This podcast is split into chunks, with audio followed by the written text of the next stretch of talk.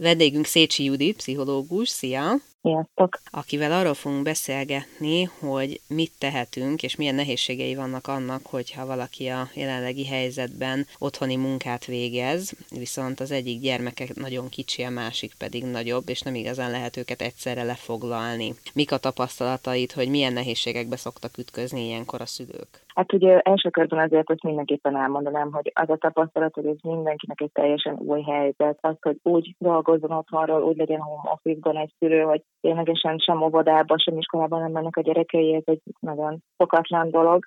Most tartanak körülbelül ott így a második hetében ennek a veszélyhelyzetnek a családok, hogy így megpróbálják így az életüket átszervezni, szóval mindig ebben az átmeneti időszakban tartanak. Ami nagyon fontos, hogy ez nem egy, ez nem egy olyan, olyan helyzet, amiben, amiben a gyerekek ott egész nap vígan játszhatnak és, és rohangálhatnak. Kezdve akár onnan is, hogy ugye korlátozó van az, hogy nem, nem mehetnek ki szaladgálni a játszótérre vagy az udvarra akár. Ugye ott van már rögtön az első héttől kezdve a, feladat, a kötelesség az iskolásoknak, hogy otthonról tanuljanak. Tapasztalat szerint nagyban segít az például, hogyha fizikálisan is úgy rendezik be, a, akár átrendezik a családok a, a lakásukat, hogy, hogy legyen akár egy tanuló sarok az iskolásnak, hogyha valakinél van mellette óvodás kistesó, akkor neki legyen egy játszósarka, ahol azokban az időszakokban, amikor az online oktatás folyik, akkor ő ott tud valamit tevékenykedni. Tehát, hogy nagyban segít egy ilyen fizikai szinten való kicsit így elhatárolódása a tevékenységeknek. Mit javasolsz, hogy az iskoláskorú gyerekeknél mi lenne az ideális menetrend egy-egy napnál? Tehát azt ugye sok helyen lehet hallani, hogy nem jó az, hogyha kiesnek a napi ritmusból. Mi lenne az ideális szerinted? Eleve már meghatározza azt, hogy az online oktatás az hánytól hányig tart, tehát hogy ezt a legtöbb tanár nagyon pontosan tartja, hogy vagy, vagy e-mailben, vagy valamilyen eszközön megadja ezt a napi kis tananyagot, amit el kell végezni a gyerekeknek, vagy ugye online oktatás formájában. Nagyon fontos, hogy azért köztes szüneteket tartsák meg. Ugye ez most minden virtuálisan zajlik, általában normál esetben a gyerekek inkább a valamilyen virtuális tevékenységben próbálnak kikapcsolódni. Most nagyon fontos lenne, hogy valami egészen más dolog legyen a közbeiktatott szünetekben. Tehát ne a tabletet, ne a laptopot, ne a telefont nézzék, hanem valami kis mozgásos tevékenységet, játékot folytassanak. Ebben nagyban szükség van azért a szülőknek a kreativitására is. Ez nagyon fontos volna erre figyelni. Hogyan lehet közben a kisebb testvéreket lefoglalni? Mik az ideális módszerek erre? Nagyon jók lehetnek azok a, a dolgok, amik valamilyen kis produktumot tudnak gyártani, rajzolnak, kézműveskednek, festenek, hajtogatnak. Minden ilyen tevékenység nagyon eleve fejlesztő erővel bír a kicsiknél, és nagyon jó lehet. Tehát egy kicsit olyan, mintha a saját szintjükön ők is valami fajta kis tanulásban vennének részt. Ugye sokszor példaképnek tekintik a nagyobb tesót a kicsik, és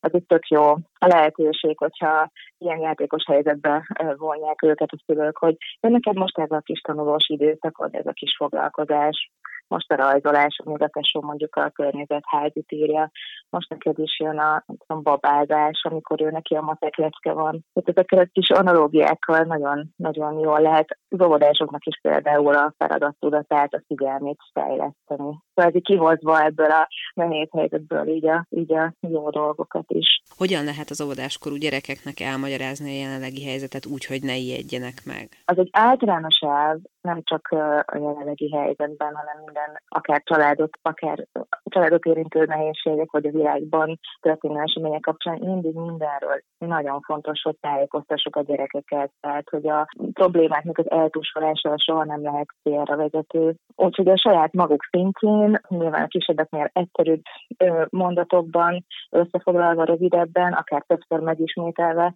ezeket mindenkinek mindenről érdemes beszélni. Erre nagyon sok segélyanyag található már az interneten, videók formájában is, vagy meséket is lehet találni, amikkel el lehet magyarázni, hogy mit jelent az, hogyha valahol járvány van, hogyha valami miatt otthon kell maradni. Pszichológiai szempontból milyen veszélyeket rejt ez a jelenlegi helyzet, nem csak a gyerekek esetében, hanem a felnőtteknél is akár? Alapvetően most mindenki szorong. Tehát, hogy nyilván itt az a kérdés, hogy a szorongásnak milyen szintjén vannak az egyes emberek. Ez egy ilyen átható dolog. Ugye tele van bizonytalan helyzettel, sok-sok kérdés, meg nem válaszolható kérdéssel ez a jelenlegi helyzet, ami miatt mindenki valamilyen szinten szorong. Egészen extrém szintig is el tud jutni ez, ami, amivel ugye együtt kell élni a családtagoknak. Sok családban vannak olyan konfliktusok, amik így a napi rutinnal kevésbé kerülnek felszínre, de így, hogy egy lépérbe húzamosabb időre be vannak zárva, így, így nagyon apró dolgokon, nagyon nagy régi traumák is akár így előkerülhetnek, és akkor ebből ilyen elég komoly konfliktusok tudnak kialakulni. Ez például egy kifejezetten egy ilyen veszélyes gyújtópont lehet itt az összezártságban. De ugyanakkor lehetnek ennek előnyei is, nem? Tehát, hogy mondjuk a kisebb és a nagyobb testvér között kialakulhat egy olyan szoros szövetség, ami egyébként nem jöhetett volna létre, hiszen nem töltenek annyi időt együtt. Abszolút, és erre például nagyon jók lehetnek az olyan közös projektek, hogy feladatok, amiket így kitalálhatnak a szülők, hogy közösen csinálunk adott napon valamit. Itt nem csak arra kell gondolni, hogy takarítás, hanem bármi, ami egy ilyen közös tevékenység, amiben megtalálhatja a feladatátok is öt éves is, de akár ugyanúgy a kamasz is, mindenkinek valami személyre szóló feladata, hogyha van egy ilyen ilyen családi projektnél, akkor mindenki úgy érezheti, hogy abba ő bevonódott, van saját kis részfeladat, amiben neki van felelőssége, és azért ezekkel az együttműködésekkel így tényleg közelebb tudnak kerülni egymáshoz családtagok. Vagy például találkoztam olyan helyzettel is, hogy mondjuk a szülő kevésbé ért az informatikai rendszerekhez, de a, mondjuk egy, egy alsó tagozatos gyerek már sokkal jobban érti a, ezeket a mindenféle online programokat, és akkor azáltal, hogy mondjuk segít a szülőjének megkeresni valamit, megrendelni valamit, beüzemelni egy programot, akkor tulajdonképpen az ő készségei által tud segíteni a, a, az ő szülőjének. Tehát ő, ő tud egy olyan válni, ami meg tudja mutatni azt a területet, amin ő nagyon ügyes hogyan tudunk segíteni azoknak a gyerekeknek, akik minden megnyugtatás ellenére kifejezetten stresszesek most, hogy nem csak az otthonléttől, hanem a, azok, akik már nagyobbak, azok nyilván azért érzik itt a helyzetnek a súlyát, hogyan lehet nekik segíteni, hogy a szorongásukat oldjuk? Hát azt mindenképpen érdemes szülőként elbeszélni a gyerekünkkel, hogy ez nem ez lesz az a fél év, amikor, amikor a teljesítmény a legfontosabb. Tehát igen, nagyon fontos, hogy, hogy megoldják azt, hogy a anyagokat el tudják sajátítani, és meg legyen ez a fél év, de itt nem az a legfontosabb, hogy mindenki brillírozzon és itt a tudását feltétlenül mutassa meg. Nyilván ez a teljesítményszorongó gyerekeknél nagyon erősen meg tud jelenni problémaként. Azt gondolom, hogy a folyamatos beszélgetés nagyon fontos a, gyerekekkel, szülők és gyerekek között, meg a visszajelzés a, az osztályfőnökök számára. Tehát hogy annak ellenére, hogy most online oktatás van, érdemes ilyen szempontból is tartani a kapcsolatot, hogy ha látja egy szülő, hogy valami nehezebben megy az ő gyerekének, vagy vannak olyan időszakai, amikor esetleg sokkal kevésbé tud aktív lenni, akkor ezt jelezze vissza az osztályfőnöknek, ez nekik is nagyon nagy segítség tud lenni, hogyha nyomon tudják követni azt is, hogy lelkileg hogy hol tartanak a, a gyerekek, mert ugye itt hetekről beszélünk, ami életútváról kell tanulni. Aztán, ami még eszembe jutott, a különféle korosztályoknak a relaxációs technikák, akár egy progresszív relaxáció megtanulása, vagy különböző légzéstechnikák, amik ilyen gyors segélyként ott vannak, és és könnyen el lehet ezeket sajátítani. Ahogyan utána néztem, az interneten már erre telefonos applikációk is vannak akár, vagy, vagy a YouTube-on videók, hogy hogyan lehet megtanulni ezeket a könnyű módszereket, amivel le tudjuk csillapítani magunkban ezeket a szorongásokat.